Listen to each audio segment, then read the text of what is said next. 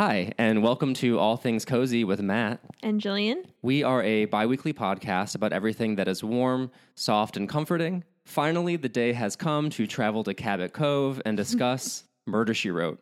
To help us explore the coziness of this legendary show, we're joined by Ben and Marissa, hosts of the Murder She Wrote breakdown podcast, Murder We Spoke. Welcome. Hi. Hey guys. Hi. Thank you so much for being here and also for sitting through fully an hour of us trying to figure out the technology. So we are really indebted to you. well, I fully enjoyed it, so no problem here. It's it was like it was like looking in a mirror because that's every time I try to do a podcast. It's like, oh no, it's going to take an hour on top of actually recording it. Cool. That's And- no, that's how that's how podcasts work, guys. You behind the scenes.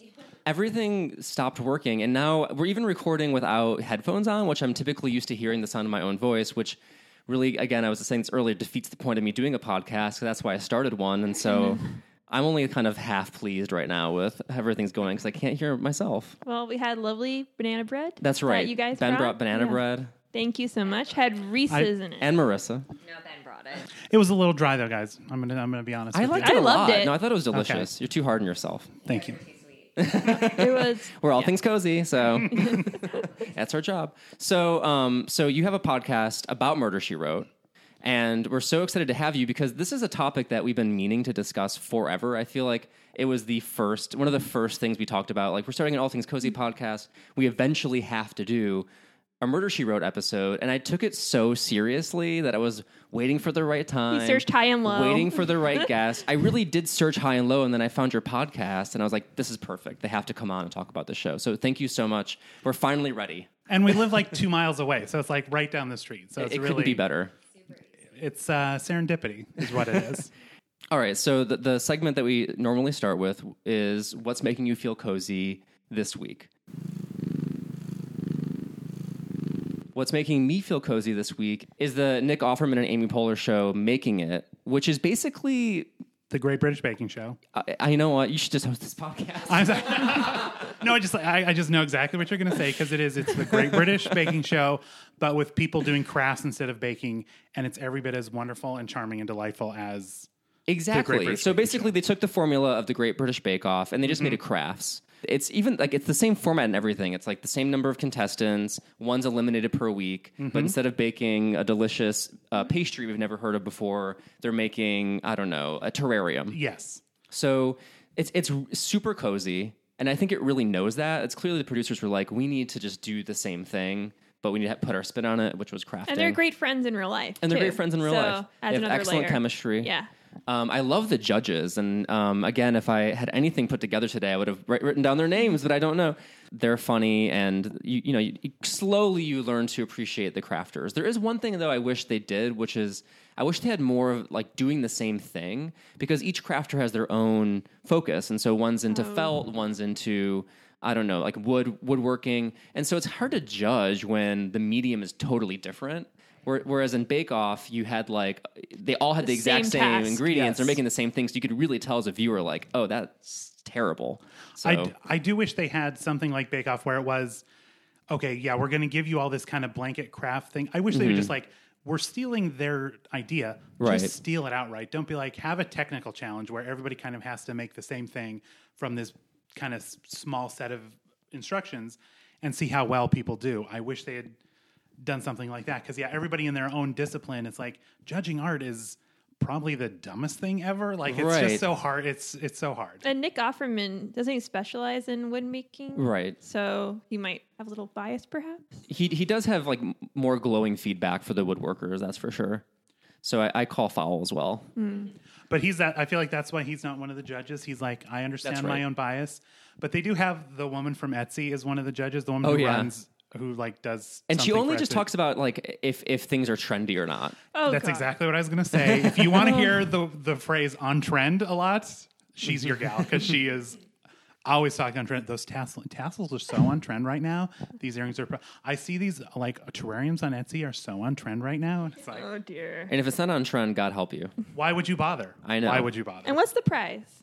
The prize is hundred thousand dollars, which is way more serious than the the pie platter they give the Bake Off people. I, t- to be honest, it's like you know what? I wish they had just given them like because they give them patches. Like it's Right. so, so adorable. They give them patches when they win a, a challenge. Mm-hmm. I wish that they had like just you have you get a big patch when you win. Like the money isn't the point; it's the prize. Like Prestige. Yeah. it's the prestige. Thank you. yeah, they could have. It's almost too much money. It's obscene. It is an insane amount of money for like um like midsummer like an August show. It just started in August on Right. NBC. It's like it already got picked up for season two. Oh. thank goodness. I was because I was a little nervous for that show when they announced it.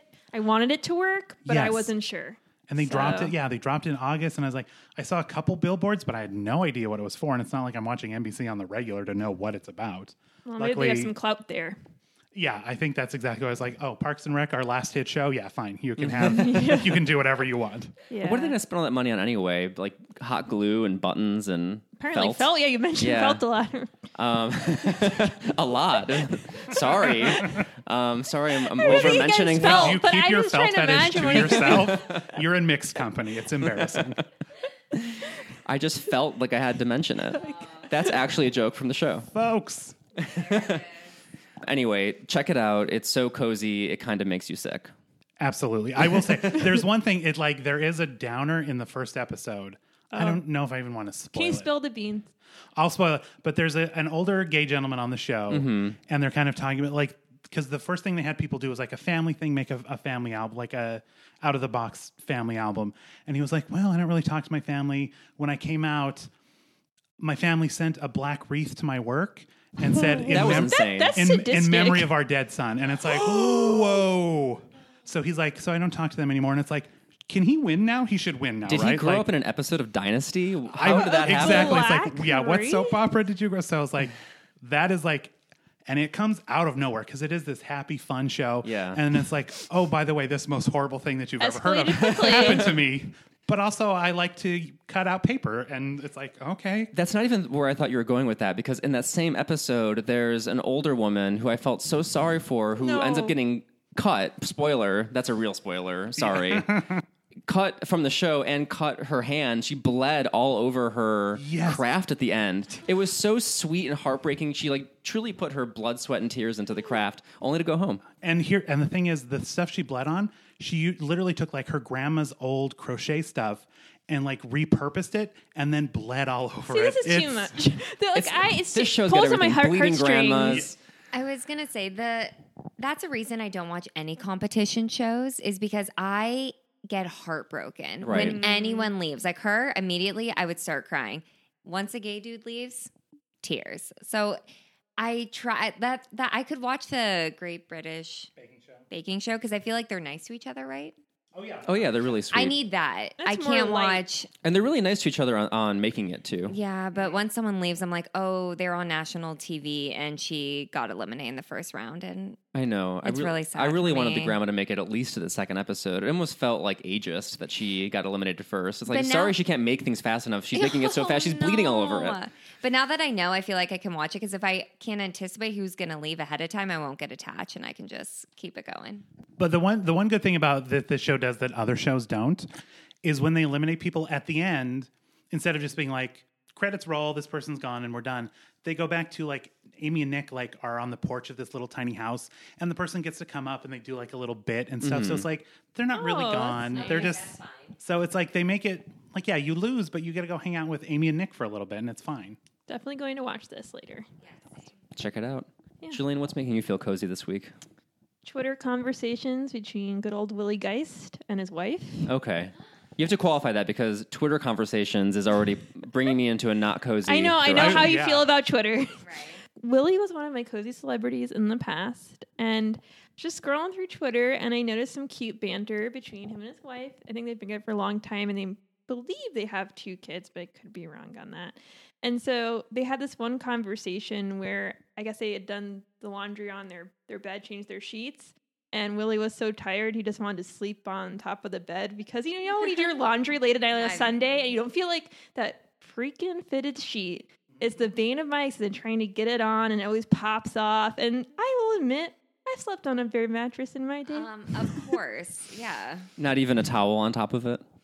No. I just sweat in my sleep. I'm just like, mm. "Meh, I'm clean. I'm fine. Yeah.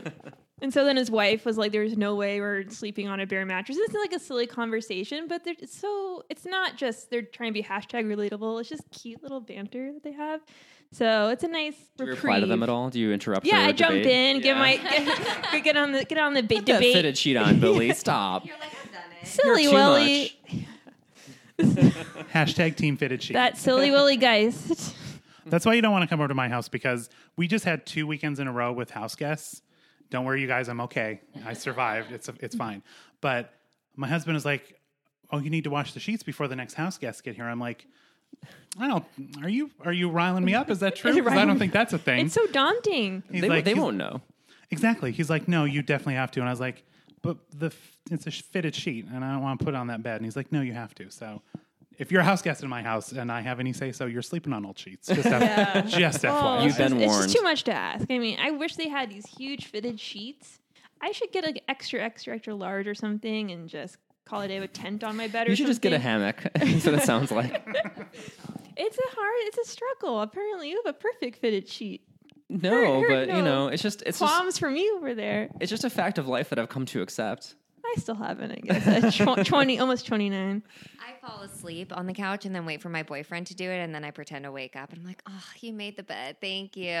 That just I makes gotta, I gotta do it, try that yeah. one out. How about you? What, what's making you feel cozy this week? So there's a Netflix movie called To All the Boys I Loved Before, and I had no idea what it was about. I just saw people tweeting about it saying they felt sick and they watched it on their couch and all of a sudden felt better. So I decided to watch it So and has it magical properties. yeah, it was so heartwarming. So it's do have you either of you seen it? No, I, it's not, it's in I my list. Yeah, it's though. I definitely mean on my to. list. Okay, too. so it's about, I guess it's based off a novel, but a girl, basically, she had written five letters that got mailed out to boys she had crushes on before. And so, and she's in high school.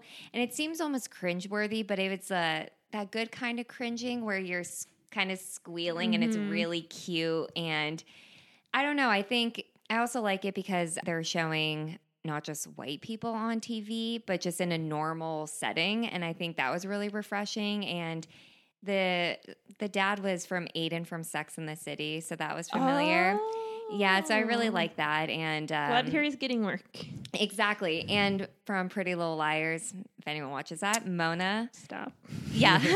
You have my attention. so Mona is the older sister, and it just was familiar, and it was very. um It wasn't too long, but it just was one of those things that made you feel good. And I've been telling everyone to watch it because it just made me happy, and On it's my one of those shows I'm going to be able to rewatch our movies over and over again. It sounds great. Netflix has been killing it with the heartwarming teen dramas. Like Alex Strangelove was also really nice. I have a question about the plot. I did you say that the character is in the future? These letters accidentally got sent out, or it was when she's a teen? So she's in high school, and whenever she has a crush on like a boy from campers, I don't know, something, she wrote a letter just to get the emotions out, but then just tucked it away in a desk drawer. Ah, and it. then they got sent out. Who Um, sent them?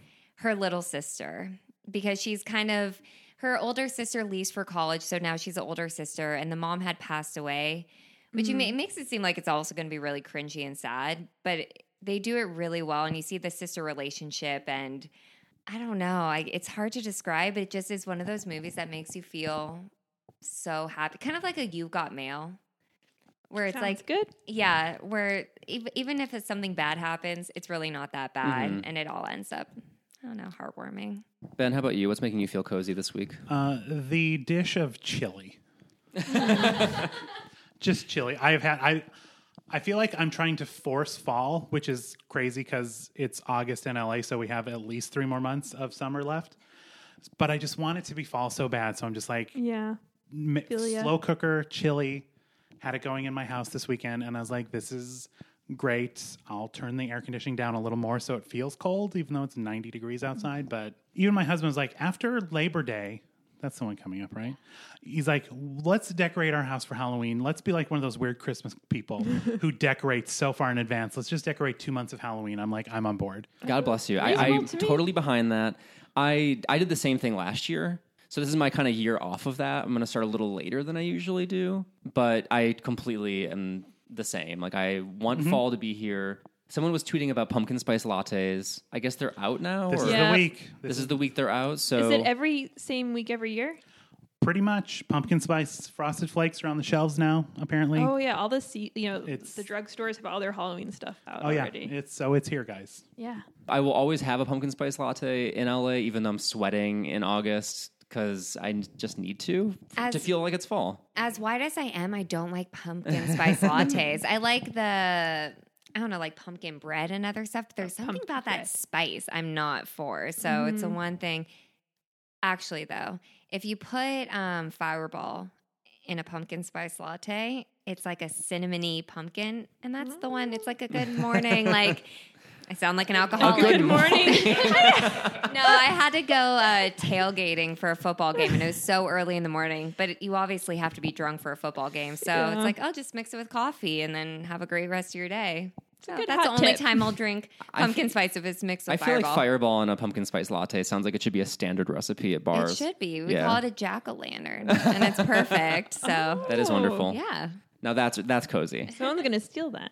And also chili. I mean, that's amazing too. I think chili, chili, Chili. chili, fin- chili finally had its due on this podcast. It's been, a, it's about I mean, time. Is there a cozier food? Maybe a pot pie, but I mean, come on. So our next segment is cozy locations, where we describe some a place that's making us cozy forever. I guess it could be any from any time in your life. Julian, would you care to get us started? What's your cozy location this week? Sure. I don't know why it came across my mind, but I went to a writing retreat called Porches in Virginia. Maybe it was like five or so years ago. And what's interesting is the people who own this writing retreat lived in LA their whole entire lives and they're directors and they would go scouting around the world for different locations. And when they're in Virginia, they came across this old abandoned farmhouse off of the James River and they decided to restore it and just make it a writing retreat. And what I mean by a writing retreat is just a gorgeous, beautiful house where you pay $69 a night to just write in total silence and amid beautiful scenery. It's just so gorgeous. Yeah, it's, it's to give I guess a little context. It's right outside this town called Lovingston, which is not too far from Charlottesville. Such a cool little town. And it's such a nice feeling to just be in the middle of nowhere, but in also in a beautiful house. so it's not like you're camping or anything.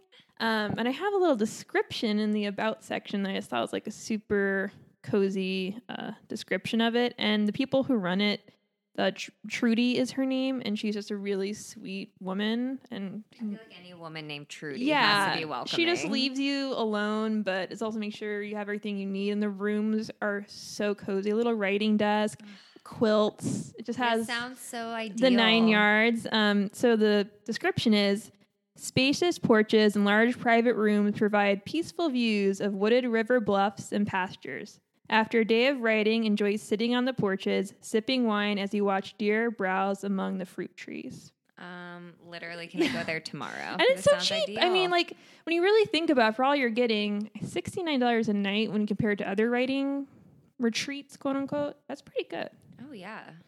That's a good deal. Yeah. Are there? Is it crowded or is it just you? Well, there's only a certain amount of rooms. I think there's about maybe five rooms, and they have communal spaces, the living room, and they have all these amazing knickknacks because, like I said, they're directors and they're scouted locations all over the world. So uh, you just look through all their treasures and little knickknacks, and then you go up to your room and there's you know it's a quiet floor and stuff like that. But I think Mhm. about maybe five or so rooms. So we were never bombarded by people. I think I saw maybe one person Does everyone get their own porch or you share porches? gotta share your porches. but it was nice just to walk onto the porch at night and just see the the stars. I you don't really think about it on the East Coast, but you can. It was a beautiful view and just standing out on the porch. That's why it's called porches. That sounds amazing. Yeah, That's incre- I'm, I'm surprised it took you this long to mention it. That's what I was thinking too. I, I like this is I had this up my sleeve. You were holding on to us. You were, you Yeah. hoping this podcast would be over and done with before you could So have to porches. If you're in give Virginia, up porches. Now it's going to be overrun with writers. I know. Um, my cozy location this week is the Montalban Theater rooftop in Hollywood. Have you been to that at all? No, but I've heard of it. and I've been wanting to go. I had no idea it existed, but the other week m- we- I had a date to see Slender Man with a, fr- with a, a friend, and you know that's already starting out really cozy. And because we're off of Movie Pass, we look up and, and it's- everything's spotty. So no Slenderman showings Yeah. in you know ever. So we couldn't see that masterpiece, unfortunately. So didn't see Slenderman, but they found this like double feature of um oh god Oh, it was um Adam Sandler movie. yeah and what's what's the one with um it's not Happy Gilmore it's Billy Madison. thank you so they found a double fe- Yep. I don't know what I'd be doing without you I Ben is the show notes. You replaced me. um, uh, a double feature of Billy Madison and something about the Phantom of Liberty. And so this is high low series, and so they're showing like a classic film that's um, well regarded about a similar topic, and and alongside like a, a lowbrow comedy. And I mean, it was a work night, so I did not make it to the good movie. So I watched. oh my god, I'm blanking on the name again. Billy Madison. Billy Madison. I was You going know to say what? you didn't make it to the good movie, so you just saw the Phantom of Liberty. Billy Madison is so bad. I, I, I, I can't express how much I despise Billy Madison, and also I don't know. I just I it must have been a different time because I feel like it reminds me of when I'm watching the Three Stooges, and I'm like, well, I guess somebody at some point found this funny, but you watch it now and you're like, "Ugh, God bless him. I don't know. Yeah. It was so easy to please people back then. to be fair, I probably haven't seen it since I was like in my late teens. But I Oh, feel like watch it. even that that scene at the end though, when he's gives that rambling answer, and the guy that's judging the competition does that, and we're all stupider for having heard it speech. That's still got to be funny. Oh, that right? guy's brilliant. That Okay. actor and all of his lines are wonderful. okay. I was like that because in my mind that is the first thing I think of when I think There are. I mean, it's not without its merits. It has like three funny scenes, including that one. But otherwise, you're just watching Adam Sandler do baby talk, and I don't know why anyone wants to watch that. Anyway, I, that's not the point. The point is. The rooftop theater at the Montalban is wonderful, and nobody was there. It was just uh, like maybe 30 to 50 people, and you're on the roof. And basically, how it works is you're looking at, they're projecting the movie, but they give you headphones that are wirelessly connected to the sound system. And so because it would disturb the neighbors. And so the sound's really low, but you put the headphones on, you can adjust your volume however you like it. So it's almost like one of those like silent raves. like one of those things. Yeah, the silent stuff. disco. and you said they had And- chairs too, And they had chairs, beach chairs. which like, is important. no standing. I don't like just sitting on my butt. They had there was a stand for umami burger. There was um Okay. They had drinks. They had like a couple plate like the different types of bars open. They had popcorn, other other food. It was delightful. It was Went really there on Vanderpump Rules really for seeing La La Land. I was literally going to say I feel like I Oh. know someone who saw La La Land there, but no, it's just my friend no, Stassi I on remember that Vanderpump Rules. episode. Yes. Okay, that because that yeah, that looks freaking amazing. Anyway, in conclusion, that's how my night to see Slender Man Vanderpump. turned into a magical evening watching Billy Madison uh, on the rooftop of the Montalban Theater. That sounds great. I love the I just love the idea of doing the highbrow lowbrow. Yeah, That's such it a was good it was a cool idea for a series. How about Okay. you? What's your cozy location? I, mine's super boring, and I apologize up front, but it's my couch. I've been going That's a through. solid That, choice. that's solid.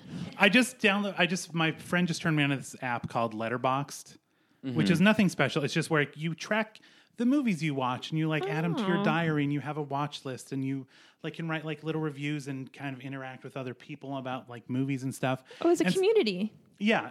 So it's like great, and I'm, I've just been watching.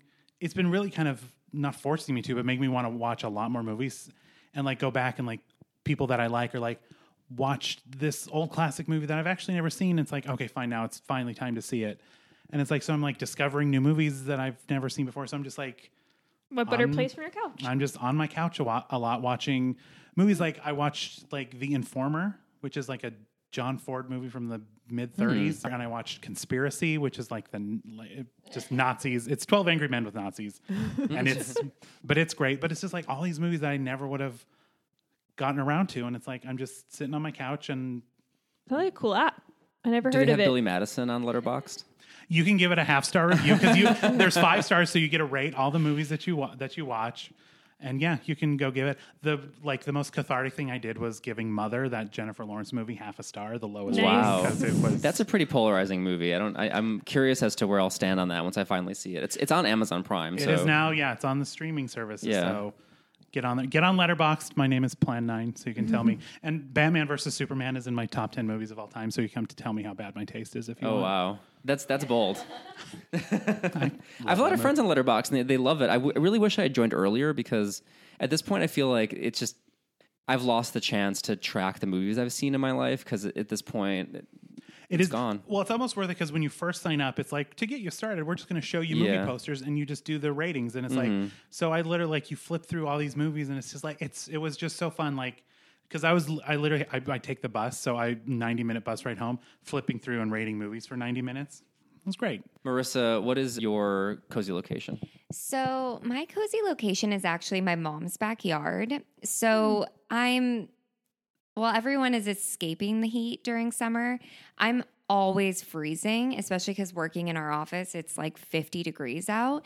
So, I've been enjoying going to my mom's backyard. So, she has a pool and just laying out by myself and having that privacy and just warming my bones. And then when I get too mm. warm, just jumping in the pool. But I'm able to read and listen to podcasts and just kind of have that alone time, but still be able to. Because in my apartment building, there's a pool, but then I don't know, there's neighbors, or if I'm at No the one it's wants to too see a I would neighbor. never use a neighbor pool. Exactly. So I can just kind of look like a grunge ball and like read a book and stay warm and toasty and then just go inside and have my mom cook me food. So It's it's like an oasis. There's nothing better than that. It's Yeah. amazing. Exactly. And then I just go upstairs because then I'm covered in sunscreen. It's like, I, I don't know. Then I just go upstairs and you're back at home. I don't know. It's very nice. Well, Marissa's mom's address will be in the show notes. So if you Absolutely. Come to find experience us. that cozy location, just look there. she would probably welcome everyone with open arms too. That's the thing. Are we ready, guys, to to tackle the Yeah. big the big topic Diving for today? in. I think we're here. Yeah. this has been a year in the making. This topic, I'm so excited we're finally here. I almost feel like I guess the podcast is over after this episode because it doesn't get cozier than Murder She Wrote. Thank you so much again for being here to help guide us through as experts. You've seen many episodes because I'm ashamed to say that as much as I love Murder She Wrote, as many episodes as I watched as a child with my grandmother, I don't really. I haven't in my adult life. I really have only watched like a handful of season one episodes. Like, and you know, you catch it on cable occasionally, Right. but it's it's it's some it's a show that I love, but that I'm embarrassed that I really haven't ever just stuck it out and watched the entire thing. So Neither I'm- have we, so it's okay. yeah, but you, uh, you have watched many more episodes than I Right. have. So Already something, right? Right. Yeah, but I'm actually kind of it's funny because I'm the opposite of everyone where everyone watched it growing up with their grandparents and everything else. We didn't watch it until we were adults and my grandma used to force me to watch like Chucky, like all those scary movies. So this is like it doesn't remind me of my grandmother, but it's still cozy and comforting mm-hmm. and I love it just as I've been watching it my entire life. Well, what got you guys into it, or what made you guys decide to go down this murder she wrote?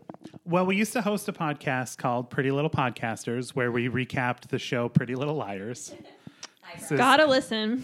this is like I'm very embarrassed. All of a sudden, I'm like, oh No, god. don't don't feel any embarrassment. It's like, is this an intervention? Why are you making me admit these? You have to admit you have a problem before you can be helped. Okay. We're already people with podcasts. It doesn't get worse. We're at the rock bottom. Have no there's no there's no more shame to have. So and you're in a safe space. We're we're with you. Okay. So during the hiatus, we would watch other movies and stuff that the cast of Pretty Little Liars was in. And on the show, Meg Foster plays like a scary old woman who like tells the for- fortunes or whatever. Okay. And we're like looking at like what's something she was in we can watch because she's great. We love her. She wasn't He Man, by the way. I don't know why we didn't watch He Man and the Masters of the Universe.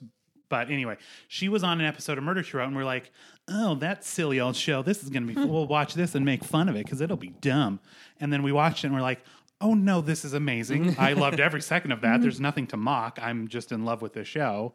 It literally made us feel so good that immediately we're like, we have to do something more with this because just from the theme song and the montages and the I, the camera work is just it was all and it's all old people. It's just so comforting to watch. So we just kind of jumped on the. And it's a solid pick. You can't really. And you're filling a niche that r- is really oddly empty. There aren't yeah, that's what many you were saying, Murder Matt. She Wrote podcasts. We couldn't find a lot of podcasts. Odd, I think we're the last ones left standing because there have been others. Yeah, because we thought like, no, they don't exist anymore. I saw to that.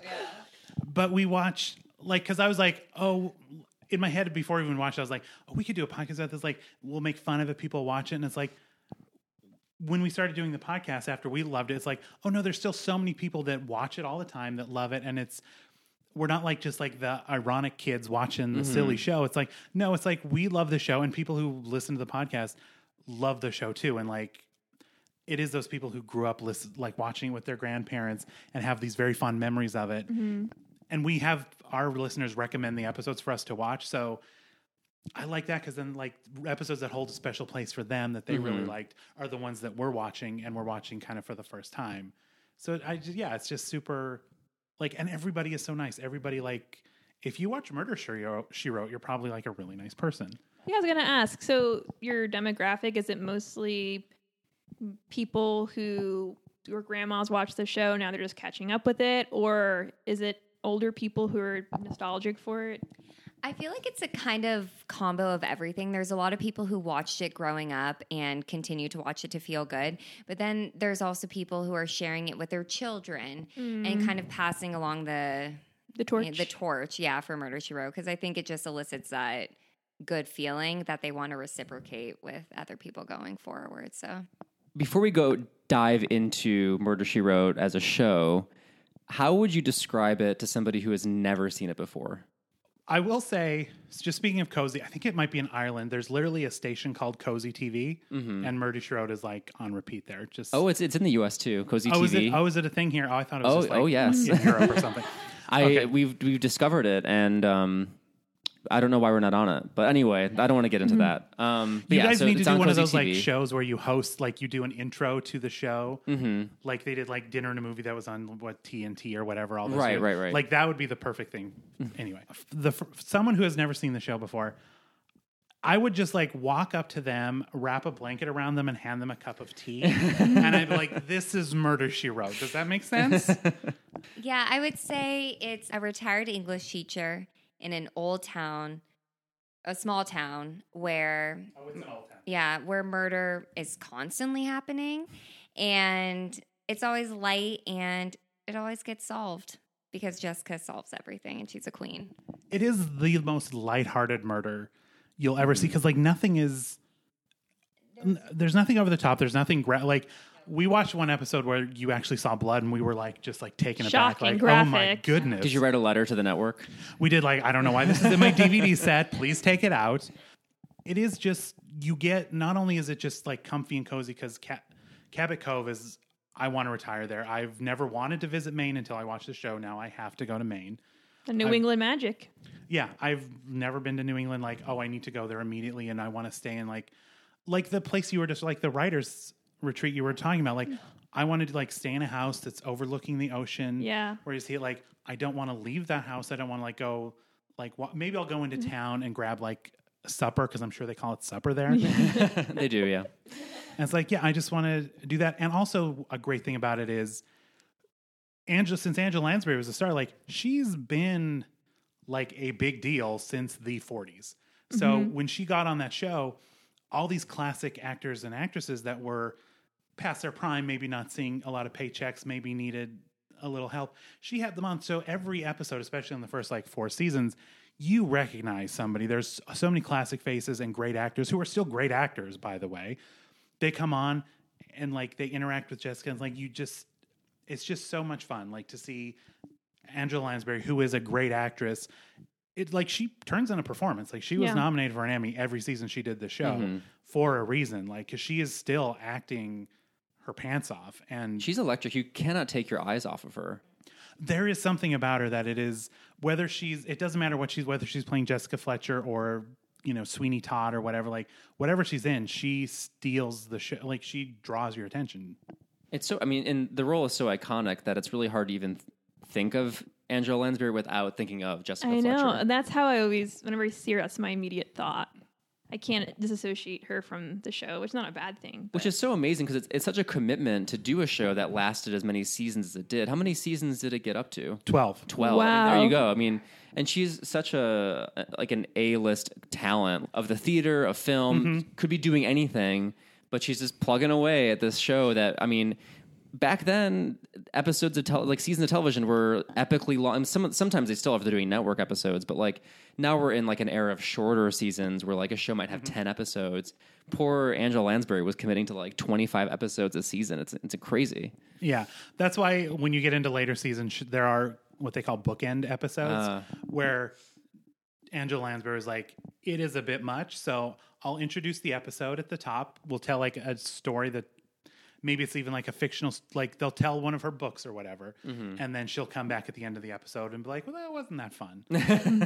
so she needed a break. But, and it, it could have gone longer than that, but there was, she had like a bit of a feud with the head of CBS. So Oh, do you How know do what you about? cross Angela Lansbury? Who's that monster? Do you have the details? Yeah, well, they he, she in the sixth season, or I mean, it was the eighth season. Anyway, she took over as the executive producer because she didn't like the direction of the show. Ratings were starting to slag, and she was hell bent on fixing it. So she was mm-hmm. like, gonna quit. Like she was basically like, I'm Angela Lansbury and I know what I'm doing, so let me do it. And ruffled some feathers or whatever. Who cares? And this guy was like held a grudge. So at their, in their last season, season twelve, took them from their Sunday night home and put them mm. on Thursday night up against Friends, and that's the ratings slagged enough that they canceled. so wait, Friends killed Murder She Wrote, Friends killed Murder She Wrote. and that's why I've never watched Friends. Greatest tragedy Uh, of our time. yeah, that's a, probably a good choice. But there was one, um, it was totally throwing shade at Friends. And they had an episode where it was on the set of basically Friends, but they called it Buds. Oh but my it still had the dots between it and Did the they all get murdered? No, it was, well, it was like they were all bickering, and I Mm-hmm. think there was a murder within them, but it was just blatant shade, and it just made me love her even more because I'm like, yes, like they're. Ugh, I just live for. I like all this stuff. trivia. It's amazing. Yeah, it's good. I have to see that episode. Yeah, that's season twelve. It's one like one of the last episodes, and then the final episode is actually called "Death by Demographics." so Oh my god. they were yeah the writers the writers were room was really- A little bitter. upset. Yeah, Wow. a little bit, a little bit. Does the show because you you've sort of hopped around seasons? Does it feel? I mean, aside from like obviously the, the bookend episodes of season twelve or the the bitter episodes of season twelve, but beyond that, like, does it feel like the show is the same season to season, like tonally, or does it shift over over the course of time? I I think we see some shifts, but it's also funny because these are also, like we said, episodes that people are recommending. Mm-hmm. So I think a lot of the cozier episodes, per se, or the ones that are hold good memories for people, are the ones that are heavy with Jessica. Mm-hmm. So we're kind of getting a lot of season two and season four, kind of their peaks. So we haven't really, I think, delved too much into too much different episodes. So I would say. Yeah, they get later in the in the season, like in the series, they kind of get less Jessica centric. And like the Friends episode, for instance, like we're maybe twenty minutes in before we even see Jessica because they're setting up all these people and doing all this stuff. Like, I mean, you've written twelve seasons of murder mysteries. You're gonna, you know, run out a little bit, so they have to do all this, you know, all this building and moving all these pieces around a board, and then introduce Jessica, and it just kind of snowballs. But they also she goes to New York or Ireland for a few years. I think New York. So they kind of leave Cabot Cove and it's a different vibe. Mm-hmm. Um, but it's good because it's still Jessica, but definitely not as feel good. And the they- and they streets of New finally- York. Mm. Yeah, they mm. finally get a reason too for all the dead bodies. Because I mean, like the the term Cabot Cove syndrome is related to the fact that everyone dies in Cabot Cove and they had to move it out. Yeah. So New York is nice. I mean, she, she taught criminology for that season, right, in New York. It was that, or I think again we haven't seen many episodes from there, but I think she was te- teaching writing. Oh, really? I think she was teaching like a writer's course. Do you know what's confusing is, um, and we're going to talk about this on our next podcast, so stay tuned. Yes. Um, but we're also reading the novelizations of Murder She Wrote, and they completely like retcon a lot of things that she does. Because I just read a book and it said, "Oh, well, I taught criminology in New York for a year," and I'm like, "Oh, that must have been what she was teaching," but it probably was writing. And then they even say there's a, there's a line in the book I'm reading now. And she says like she insults a teacher, and it's like, but you were one, and it's and she's like, oh, I, I wouldn't know how to teach. And it's like, what? The, the whole pilot is you being a retired English teacher, and right, like, Yeah. Oh, yeah. Some They- holes. I listened to an audiobook of one of, of one of the books, Mm-hmm. and it was like they completely retconned. It was uh, with Sheriff Metzger, who kind of took took over as the sheriff, I Right. think after season four. But like, yeah, they retconned a lot of his stuff with his wife because he had like a naggy wife. I want to call her Vera, but that's Norm's wife in Cheers, so I can't remember her name. But yeah, they retcon like because again, it's like this the dude that's writing him. I think Bain, Donald Bain, Yeah. is his name. He's what has he got to lose? Come on, Uh, he's going to get some. He goes rogue a lot. We'll, we'll get into that on that episode. But I just I just had to like I had to justify my confusion over that point. But but yeah, it's um it's it's such a cozy show. And also what I love about Murder She Wrote is that when I'm talking about cozy mysteries, like like the Donald Bain versions of Murder She Wrote and like books basically about you know a scenic town in New England like Cabot Cove. Um, where you there's a amateur sleuth who solves a murder. There's no blood. It's all kind of domestic. Murder She Wrote is essential for explaining that. I'm like, have you seen Murder She Wrote? People are like, yes. Okay, well that's a cozy mystery. That's that's exactly what it is. So I really think like I mean that show is probably responsible for bringing in and retaining a huge audience for cozy mysteries and uh, or establishing one. Absolutely. And I think again, just you were talking about like just kind of the visuals of it all. Like the early seasons are especially great because they do have they filmed on location a lot. So you get these just if they're standing out like on a on a bluff overlooking the ocean, mm-hmm. they're actually standing on a bluff overlooking the ocean. Mm-hmm. And you can see the wind and everything. Like it's they didn't move to the kind of the studio lot until a little bit mm-hmm. later, but it was just yeah, I think that added to the coziness as like, yeah, they're actually like it's they're actually there. Like it's so it's so beautiful. Plus that theme song. There is nothing cozier than the theme song to Murder She Wrote. No, hands down best theme song of all time.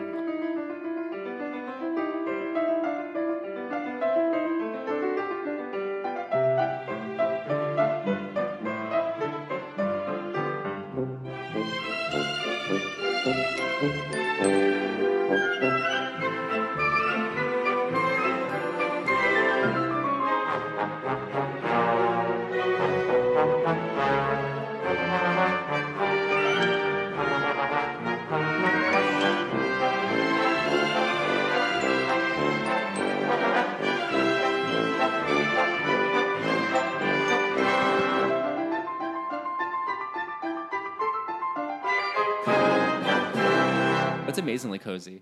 But having, having like so you you usually review the episodes that people uh, have they've resonated with people the most. Would you say there's like a formula? I mean, c- cozy mysteries are formulaic, kind of in and of themselves.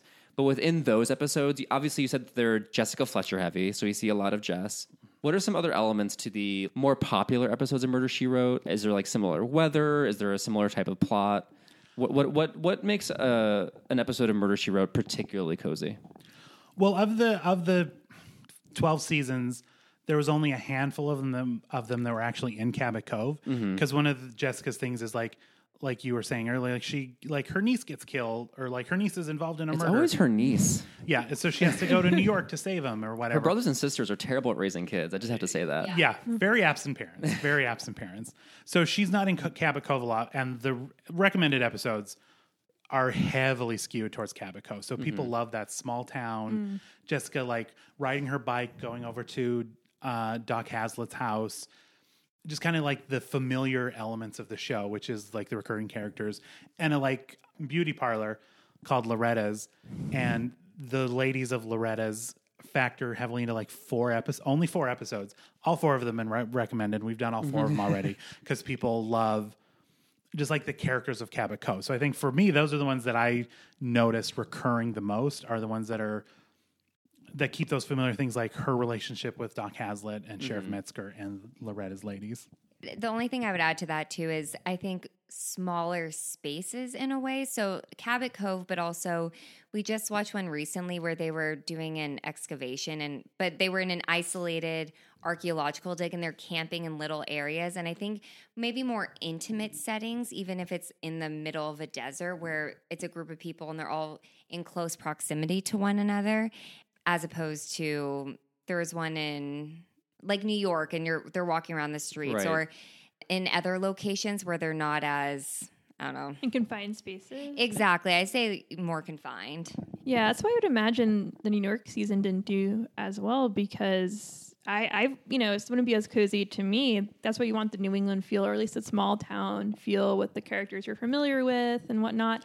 I'm surprised that you even choose a smaller city like Boston, for instance. That mm-hmm. seem that would seem more fitting for the show. Yeah, I don't know. Yeah, they went in a weird direction because I think yeah, that's a lot of the stuff is people liked as because it is a small town thing. Like I grew up in Montana, and it is even though I didn't grow up watching the show, I there's still like such a huge nostalgic hit to it because it is any small town almost. Like you recognize aspects Yeah. of any small town. Having grown up in one, it's like yeah, that is exact. Like they really do nail it. I think they were the writers were like they probably all grew up in small towns because they like all those elements of it. It just rang so true. So I think that's why going back to Cabot Cove, they're like, yeah, that's that's what works the best, and that's why maybe later on we don't have as many people recommending, you know, when she's running around New York City. Mm-hmm. Yeah, makes sense. You mentioned Doc Hazlitt earlier. Let's take a second to talk about Jessica Fletcher's love life because I watched an episode last night, and it the basically this the episode was Jessica's niece's husband that commits niece. suicide. And um, anyway, not to bring it. Sorry, uh, I feel like I just brought it down. Like, let's cozy and so Yeah. cozy. He was by the fire. There was a mug of cocoa next to his body. We should all be so lucky to go. Anyway, so um, she's getting over that. They go on a cruise, uh, kind of just to take a vacation, and they're getting all these messages from the dead husband that's like messing with her mind, and there's a whole plot behind that that that Jessica solves. Also in the episode is Leslie Nielsen, who is her is the captain of the ship, and they have this like strangely flirtatious relationship, and the episode ends with him asking her to dinner. And I feel like that's about as far as I think Jessica's ever gotten. I feel like it's a bunch of Yeah. gentlemen who request to dine with Jessica Fletcher, and we're meant to infer something from that that maybe there's some follow up. But she has she had like any Passion? I it's not, yeah I mean the thing is like her her she's a widow right so Yes. her Frank Frank. Frank is mm-hmm. dead, and so I don't know if it was like out of respect to Frank, or maybe they thought that the the viewing audience would have like thought that she was you know a floozy if she were you know had a life after Frank. But I I don't know. I, I'm curious to to know like. Does she ever like date people in the show? Like, does her love life get explored Live-in ever? boyfriend? Because I do mm-hmm. know that going back to what I said about Doc Hazlitt, that's kind of like a teased will they, won't they? But I, I guess we never know. One of Angela Lansbury's before she ever took the job, because they went to other people before they went to Angela Lansbury for the role. Uh, Jean Stapleton famously was attached to it first from uh, All in the Family. That fell through and they came to Angela Lansbury. One of her things for taking the show was no love stories. Jessica Fletcher, it's not going to be a depending on a man or going to be some love Wow. thing. She is a lady doing it for herself mm-hmm. and she doesn't want any of that. So they do almost going back to the recurring themes is like I don't know if it's every episode or just the episodes people recommend. They are dudes are constantly flirting with JB Fletch, whether they're 22 or 82, there is always someone trying to throw the moves on. Yeah, her. one of the workers on the boat was like, oh, it was a guy with doing a horrible Italian accent with a mustache, and he asked her to if if she wants to see his hoochie coochie. oh. And Jessica, you know, she took it in stride, but later joked with Leslie Nielsen, like, "I hope you won't show me your hoochie coochie." Anyway, it was pretty hot. yeah, I think she's kind of. I so in the intro you see she still wears her wedding ring, which I think is a thing. And like Ben said, everyone is flirting with her. Um, but in this last episode that we just watched, she plays her cousin. And her cousin was kissing someone, and it was so startling for me to Yeah, see because I'm like like, romance. I get that that's not Jessica, but it's still Angela Lansbury kissing someone on screen, and it was just so not a part of any episode we've ever seen before. So just mm-hmm. seeing her have an actual interaction with someone was very startling. And I think there was one episode where she did kind of show some interest in someone and then he ended up being a killer. So Spoiler alert. Yeah, the pilot is like the pilot is like the only time where she like kind of shows some interest in somebody, and then he kind of ends up being. Oh, it Well, figures. I love that she stood her ground on that issue. Once again, you're bringing that trivia. I had no idea. Yeah, she yeah she did want it to be, and I think that's uh, another one of the endearing things about this is it wasn't. She's a woman in her fifties and sixties when she's doing the show. She's a woman helming a show at that age. Point to one, like how how many of those are there? And so she she wanted to do it her way, and she didn't. And she wanted to be like she wanted to show like yeah this this is possible. And she I mean how many shows have done that since? Yeah, it's Murder, She Wrote. incredible. I think it really is so smart because there are so many love triangles and cozy mysteries, and sometimes it is overshadows. intriguing and it, and, it, and it pays off, but a lot of times it overshadows the mystery and it kind of takes away from the coziness because it's so formulaic. And mm-hmm. it's like, can we just skip this whole thing that I know is going to end this way because I've seen a romantic comedy before? And, and it feels like it just avoids all of those tired cliches and embraces the tired cliches of the cozy mystery genre. Mm-hmm. Yeah, one of like we have talked about like you know Jess and Doc Hazlitt's relationship before, mm-hmm. and I've my belief is that Hazlitt is just her gay BFF. Like he was, you know, ah. he's an old dude. He was married in the past, and people are like, "No, he was married. He's not gay." I don't know, like because they don't. They, they do want that. Mm-hmm. Like they love that will they won't they kind of thing, or it's almost like it's almost like just a mutual ad- admiration that doesn't is not a romantic one. it's not a romantic love, but it is. They absolutely love each other, but it's just not a romantic love. But it's like he's just like you know, kind of like a bachelor. She's a bachelorette. Yeah, I think it just point you know highlights the fact that people can be friends. Like even the book, Yeah. she's spending a lot of time just with to have company with someone else, just to grab dinner, so she doesn't go alone. She's more than happy to go alone, but it, sometimes it's just nice to have another person. She is so with. social. She's always inviting So people to dine with her. And Oh, it's yeah. like, wow. Dancing, the whole yeah. nine yards. She loves to dance. Yeah, so Yeah, and it, and I like that. It, it almost seems like you know Frank was her one true love, and she's like, I don't need.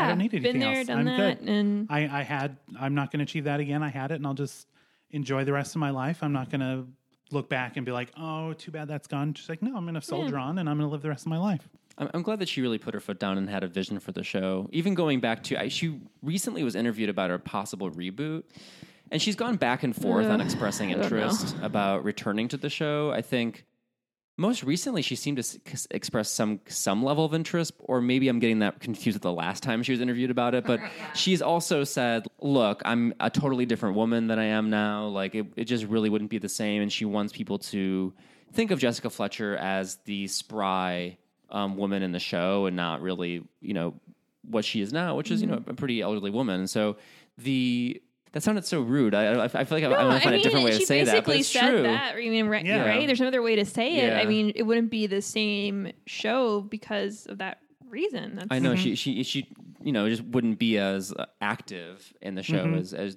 as she was then, and I, I totally respect that too. And I know they tried to reboot it with Octavia Spencer. Right. What do you guys think about attempts to either like reboot the show with Octavia Spencer, or um, or bring uh, Angela Lansbury back for like a movie or something? a movie, maybe. A whole movie, okay? Because she has done. I think the most recent movie was like 2004, Really? and she was in Little. Woman. But yeah, the most recent. Oh, recent. her most re- not not not. Oh no, the most recent Fletcher. Murder She Wrote movie was like 2000, early 2000s. I don't want to say exactly.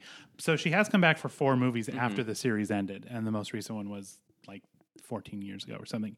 But in terms of a reboot, I've I've never tried to hold anything up as like too sacred because I remember. Let me tell you a quick. Let me tell you a quick story. Let's go back in time. I remember when Daniel Craig became James Bond, Mm-hmm. and there was an uproar because a blonde James Bond. How dare you? You're spitting in the face of Ian Fleming. Oh. This is ridiculous. And I was like, yeah, you know what? There's a tradition, and they need to honor it. How dare they do that? And I'm like, literally, like mad about this, having seen zero James Bond movies. and I'm like, why am I getting worked up? Why would I care? Watch Casino Royale, which is, I think, easily the best James Bond movie. It's very good, yeah. Um, so I'm like, what am I doing? So like that silly little incident that happened, I was like, yeah, no, nothing is too sacred. So if you want to reboot it, fine. I don't think that's a problem. Like if you want to do it, do it. If it doesn't work or whatever, then you know what? It's not like the original run is any less good because of a bad reboot. No, you always a have healthy original. outlook, yeah. Nothing nothing happens to that original. But if they do reboot it, they better not give whomever an Emmy because if Jessica didn't win 12 Emmys and this new person does, I would be very Wait, livid. she didn't win one Emmy, No. but Golden Globes, yes. I believe I believe so, yeah. they'll give a Globe to anyone though. So That's the thing is like I mean does the Golden I have a Globe Golden Globe. I was gonna say, I was like, I could probably, you know, I'll un- I'll do something, get a Golden Globe tomorrow. it's not that hard, but yeah, zero for twelve on the on the Emmys, and she I'm, was I'm nominated. shocked. Robbed. We need Jessica Fletcher on the case of solving who stole Angela Lansbury's Emmys. Do you all have a favorite episode of Murder She Wrote after you know watching over forty of them? Honestly, the last one I think might have been my favorite because it was double Angie Lance because she was playing her cousin. Mm-hmm. and herself.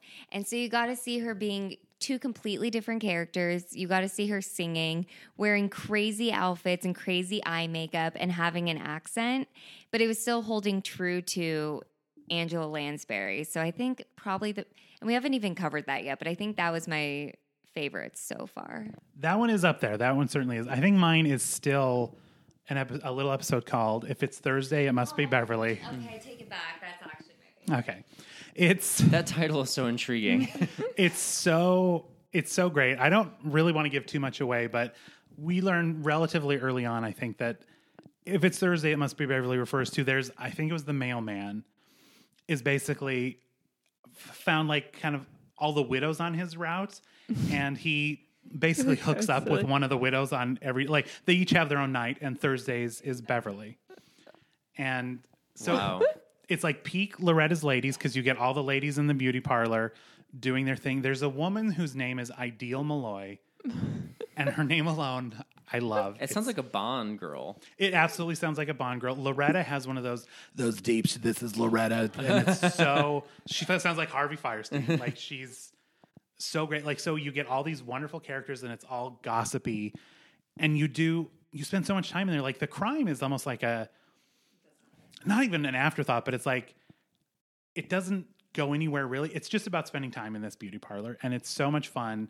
And Jessica kind of goes in, and the ladies are all gossipy, but Jessica's kind of above it all. She just goes in, chats with her friends, but doesn't engage in the gossip, and it's just like a classy lady. Another question I have is like, is there what's the most insane? Because you've been thinking about these episodes, the series for so long. What is the most insane, noteworthy piece of trivia that you've learned as a result of hosting a show about Murder She Wrote?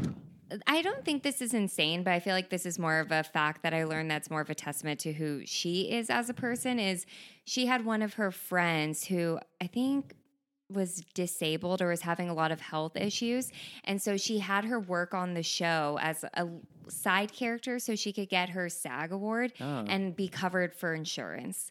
And I thought that was just like such a sweet little thing she did Yeah. and it just kind of so endearing and really sweet. That's so that sweet- warmed yeah, my heart. It's really nice. Yeah. As We're if you good needed friends. more reasons to love Angela Lansbury. Yeah. Right, exactly. I'm like, oh, you're just a sweet baby angel. Okay, perfect. yeah. yeah, my, yeah, behind the scenes stuff I think is like what I go to too because she she took over as executive producer. The ratings were lagging. She's like, "Here's what we're gonna do," and she brought the ratings back up. Like it was, it started to slip. They gave the reins to Angela Lansbury, and the ratings went right back up. So she's the star of the show, but she's basically running the ship. And to go from starting like she came over here as a refugee from World War II during the uh, the the Blitz in London. She like her and her family came over here like, and it's just. And at the age of 18, she was one of the youngest Oscar nominees ever. Oh wow, I didn't know that. She was nominated for Gaslight in 1944, 45. Anyway, but in the mid 40s, anyway. We'll forgive you for not. I can't remember the name uh, of Billy Madison, so you're you're fine. So she's not. So just to have such a the career like that, and she had a lot of like like great roles, but then like early in her career, like she was playing Elvis's mom when she was three years older than Elvis, and is like she kind of got relegated to these old lady roles super early on, but she still. She soldiered on. She made it work, and, And she she's- rocked those roles. Yeah, absolutely. Like the maybe the greatest movie villain of all time is the Manchurian Candidate, mm-hmm. and it's one hundred percent in that performance. So it's I just think her just kind of taking control of the show and just being like, no, here's what we're gonna do, and just and and course correcting this show for another six seasons in it as a number one show is is insane to me. Yeah. To have that level of confidence at that time is mm-hmm. pretty incredible. Yeah. Oh, it, it- and it reminded me too. Actually, even just talking about how amazing she is, the costumes. I mm-hmm. love, I love her her clothes, and I wonder how much control she. I'm, I'm assuming all of it, but I think her clothes are always on point, and they're still. They still look like they would be iconic today. Like she could walk down the street in that outfit and be mm-hmm. like, she she's really looking sharp. I literally just got a new pair of um, glasses that were JB inspired, and everything she wears, we always that ends up what we talk about most of the time. I came to work today. I was like, that leopard coat with the cape from last night is ideal. I want it. I want everything about her wardrobe. I feel like it's just recycling, and it's now everything's back on. It's really amazing. It's, it's Yeah. delightful. It, it always has like all these amazing details, and it, it, all of her clothes Prints. flow in a really beautiful way. I could go on and on. Yeah, no, she wears and it's like age appropriate, but it's still like she's not like reserved to like old lady clothes. Like if mm-hmm. she's going to a ball or something, she's wearing a gown and Right. she is wearing that gown. But then she also has just like these cozy knit sweaters that oh, the knit sweaters do it. that are yeah. fantastic. I think it was in the pilot episode. It was a costume party, and she showed up as the Good Witch of the West. And it was just the most eccentric, beautiful, but just perfect costume. It didn't seem out of place. Mm-hmm. And everything, again, I just wanted my own wardrobe. It's amazing. So, where can people watch Murder She Wrote now? Uh, Nowhere, because I again I tried to watch an episode last night. I had to like find it illegally, unfortunately, just to just to watch it to have it fresh in my mind. Because I, I, I really would have paid for it. I looked on Amazon. I looked on obviously it's off of Netflix. It's not on Hulu. It's nowhere. I think you just have to buy the DVDs. I think so too. I signed a petition on change.org to keep it on there. Well, I think we've solved the problem now. I mean, I I was really really upset about it, and then Ben bought the box set, so I'm watching it there, and he just bought me the DVDs too. Aw. But I know it's like if he that keeps takes care of everything. It's so cozy. Yeah, it's really frustrating, especially because we want to be able to watch it with people, and it's mm-hmm. so becoming less and less accessible right now. Right, I don't even have a DVD player. Like I want to, you know. I would buy the whole series because, like, why not? I deserve it. It's it's great. Mm-hmm. But It seems like a where, perfect show Where to would I play it? I know, perfect show to stream. I don't understand. Maybe it's too much data. Like maybe they don't have storage space to log all twelve seasons of Murder She Wrote on yeah, one platform. hundreds of episodes of Murder She Wrote. Yeah. it's just too big, too big to stream. well, Well, but it's worth finding. a Try to find present. a DVD. You can't. present. You can find stray episodes. You can watch like a little postage stamp in the corner on Daily Motion, like I did. Or Um, wouldn't recommend it, but But do you think they no, have- scrubbed off of YouTube. Good luck. I No think they clips? have I think the Hallmark channel still might show it, That's okay. Thank you. So it's also on Hallmark. It's on just not during the month of December. 'cause and it's on that's when it's on their murders and mysteries channel. I can see it on my dial. My dial again. What am I? 100? I can see that program on my dial, but it's like I don't know how to get it. It's like you don't have this channel. It's like, is it really a channel? I think you're. I think you're messing with me. And also, it's not one of those things you can just put on on demand. You have to like truly be watching it like at 11 p.m. at night. It's like okay, no, Yeah. life It's doesn't like, work like this anymore. Do I want a DVR full of Murder She Wrote? I guess I do. Any other final thoughts on Murder She Wrote before we move on?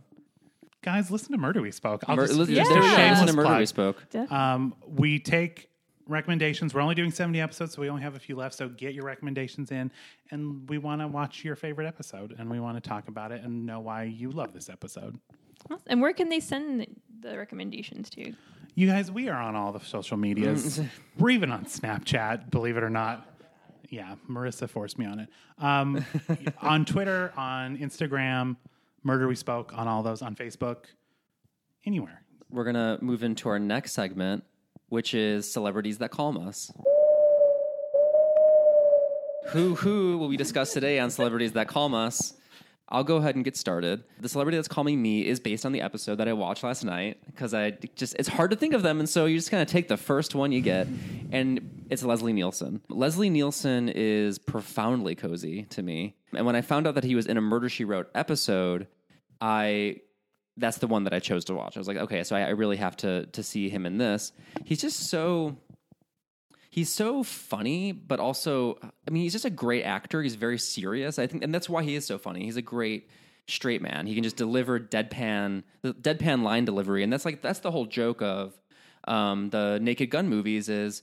It's this ridiculous person who says awful things, who thinks he's in an action movie, but he's in a comedy and he's just brilliant and he's not really funny in the episode of murder she wrote i watched he's kind of the captain of the ship which is i felt myself on the verge of laughing the entire time i was watching was like waiting for him to make a joke or something but i just enjoyed seeing him and i, I realized how much of, of an integral part of my childhood he was because i feel like I don't know. I, I the Naked Gun movies were just on constantly on cable when I was in like middle school and high school, and I feel like I just soaked them up in a weird way. And so I watched a clip clip show of them on YouTube. Not a clip show. It wasn't like it was. There wasn't a host or anything. It was just it was just clips of the Naked Gun, like Naked Gun one liners, and they're they are like horribly inappropriate. and I mean, very problematic now, but also also kind of, yeah, also kind of funny still, and um, and just his line delivery is brilliant. He's just so serious, and also Anna Nicole Smith was in one of the clips, and I was like, oh, I miss Yeah. you. I miss Anna Nicole. Anyway, Yeah, I won't go down too. that road. But that's not cozy. But um, no. yeah, Leslie Nielsen. I think I think he was just you know we talk about this all the time, and now we say to we say the word cozy Workhorses. workhorses. He's a workhorse actor, just constantly delivers, never fails, Yeah. and and for that reason, my cozy celebrity is Leslie Nielsen. And there's a good reason. I think, if I'm not mistaken, I think he might even do more than one episode of Murder She Wrote because one of the Oh yeah, he's recurring. yeah one of the trends is they have the same actor on multiple times. Very rarely, if ever, play the same person. Right. And so I'm pretty sure Leslie Nielsen, Nielsen appears early in the series and then a little later in the series. So I think so. Go back for more Leslie Nielsen. Def- will do. Um, Jillian, wh- who's your cozy celebrity? Uh, John Mulaney. I hope I didn't say him before. it's hard. One of our Well, lovely adorable, listeners. so you can say him twice. yeah, yeah. One of our listeners created a long list of uh, John Pernisek, right? Um, of all our cozy celebrities as this big Google Doc. So have to add him. But um, yeah, he's just adorable. His comedy, I actually laugh out loud at pretty much all of his stand up. Um, I love the relationship he has with his wife. His Instagram is super adorable. He just celebrated his birthday, which happens to be my dad's birthday. So Also, a really cute photo of him with a cake. It was an amazing cake. It has Yeah. a um, succulents on it. I, I, someone told me his wife made it. Yeah, and he's from the Midwest. So he's just super earnest. He just seems like a good guy. Can really do no wrong. So if there's ever a scandal about him, I know. I'll be Don't tell devastated. I know you just jinxed Keep me yourself. in He's the like dark. he's super earnest, can do no wrong. Like tomorrow we're gonna find out. Like It's like a Pizzagate. sec There's a John dungeon. Mulaney's behind Pizzagate. yeah. She's just going to be in a corner Oh, God, rocking, looking at that Pizzagate. succulent cake.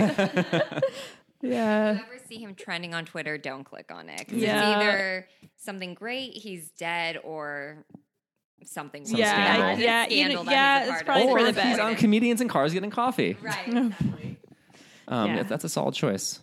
How about you guys? Who, who is your who who is your cozy celebrity? Love that. Um, mine's Keith Morrison from Ah, Dateline. yes. You two are speaking the same language. I She's know. She's I, a- re- I obsessed. realize that between the Housewives and Dateline. Um, so because I'm a psychopath, I fall asleep to Dateline of Forensic Files every night, and it's something about the soothing voices. Um, and there's just something so familiar and seeing how he speaks mm-hmm. is just so relaxing and he can say the most absurd things or talk to you know the family of murder victims but it's just very I don't know. It's just It's soothing. You can't It's explain soothing. it. And You then know, when he's there, he's like lean, he's always leaning on something, and it's like Lots a of weathered fences. post- Yeah. exactly. And you'll see him in a leather jacket. You're like, Keith, is that a, okay? Like you can rock anything. And I guess I've just been falling asleep to his voice for so long that it's permanently. I can't.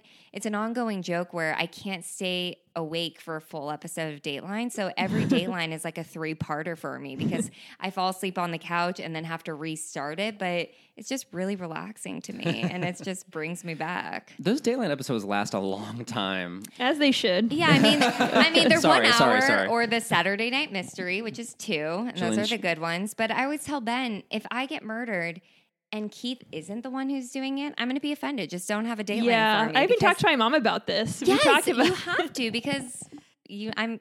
Yeah. At that point, you have to murder the Dateline host until the, only Keith is left to do it. And they only have Exactly. like two photos of the murder victim. They just replay them over and over. So please, I have to get more photos. Oh, At least I've- show 'em five. My sisters and mom already know which pictures to use of me in case I'm missing. That's amazing. So they'll like know to find me, but then once I'm they find me dead, so I don't know, they can remember me. well. I wonder, With I a wonder what photos they would run of us. I feel like they'd probably like run the All Things Cozy podcast photos of like us on a um, candle.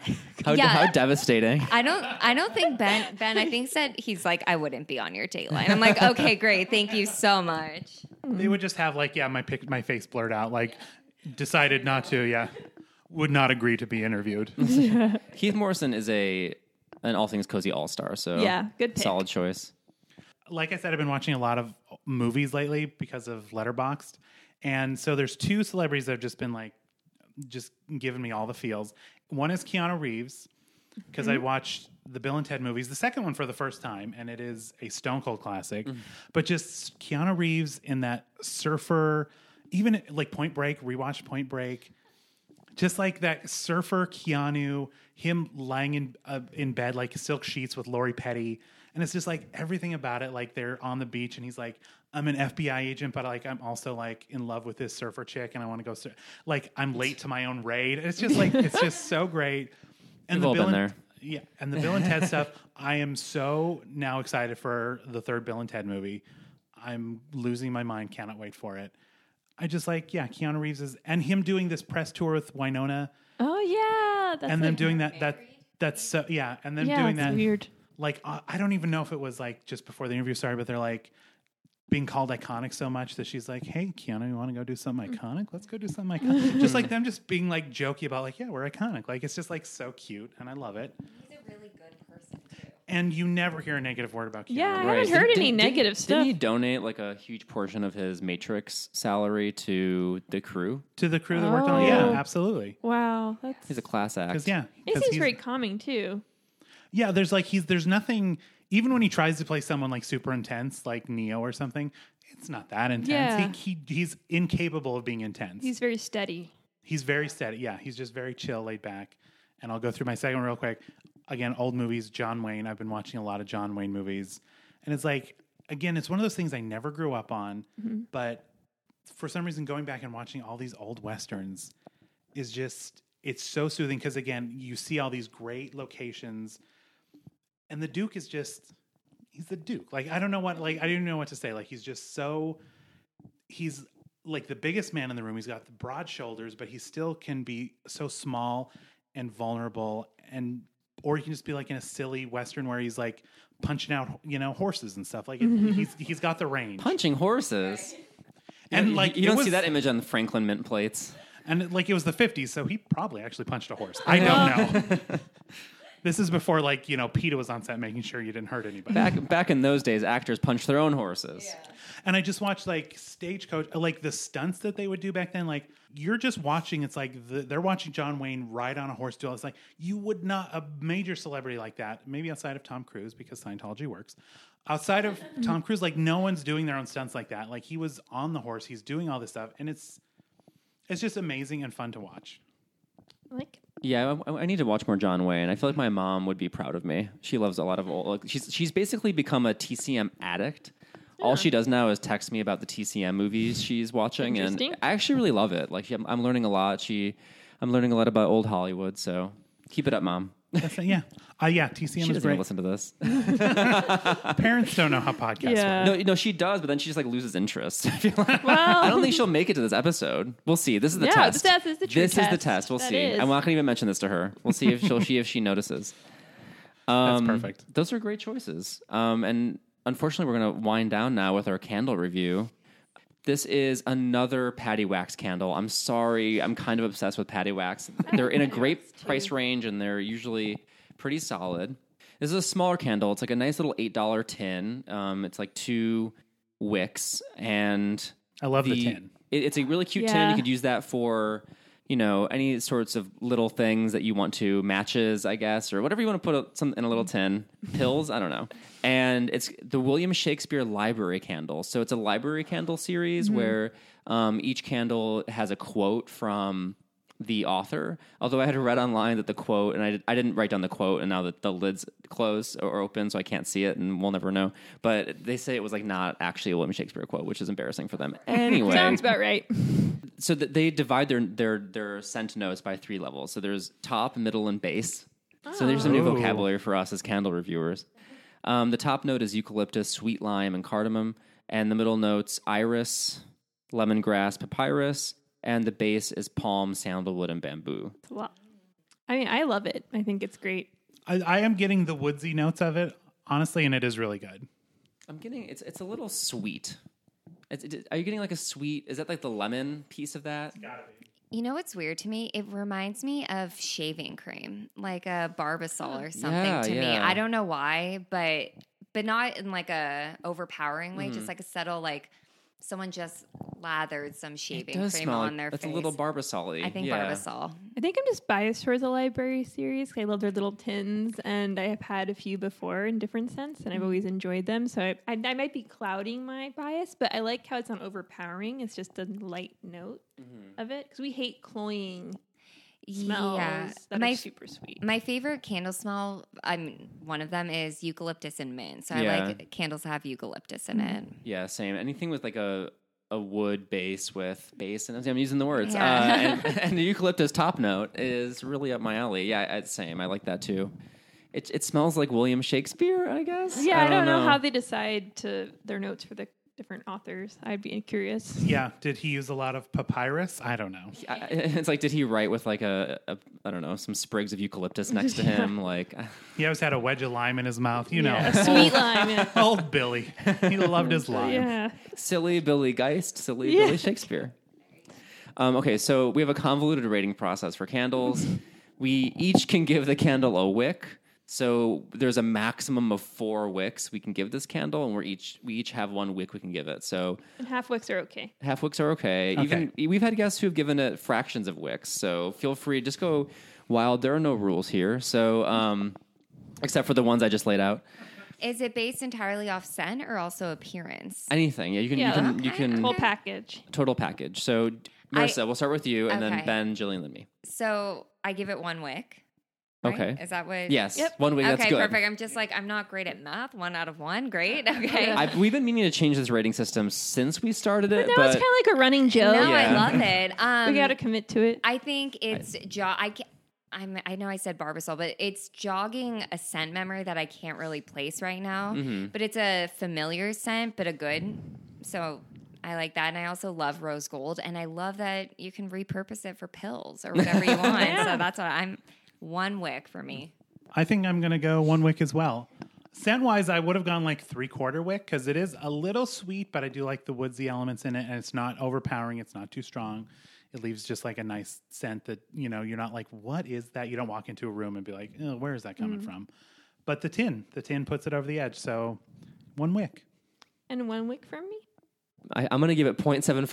I'm going to give it three quarter wick. Hmm. Just to record our like, I because I agree with Ben. Like the, there's like a little bit of a cloying sweetness to Mm-hmm. the scent that like ultimately could I don't know, it could make my nose tired a little bit after a while. But I, I love the tin. It's ultimately like all around like pretty solid, and so it sounds like we're going to give it three and three quarter wick.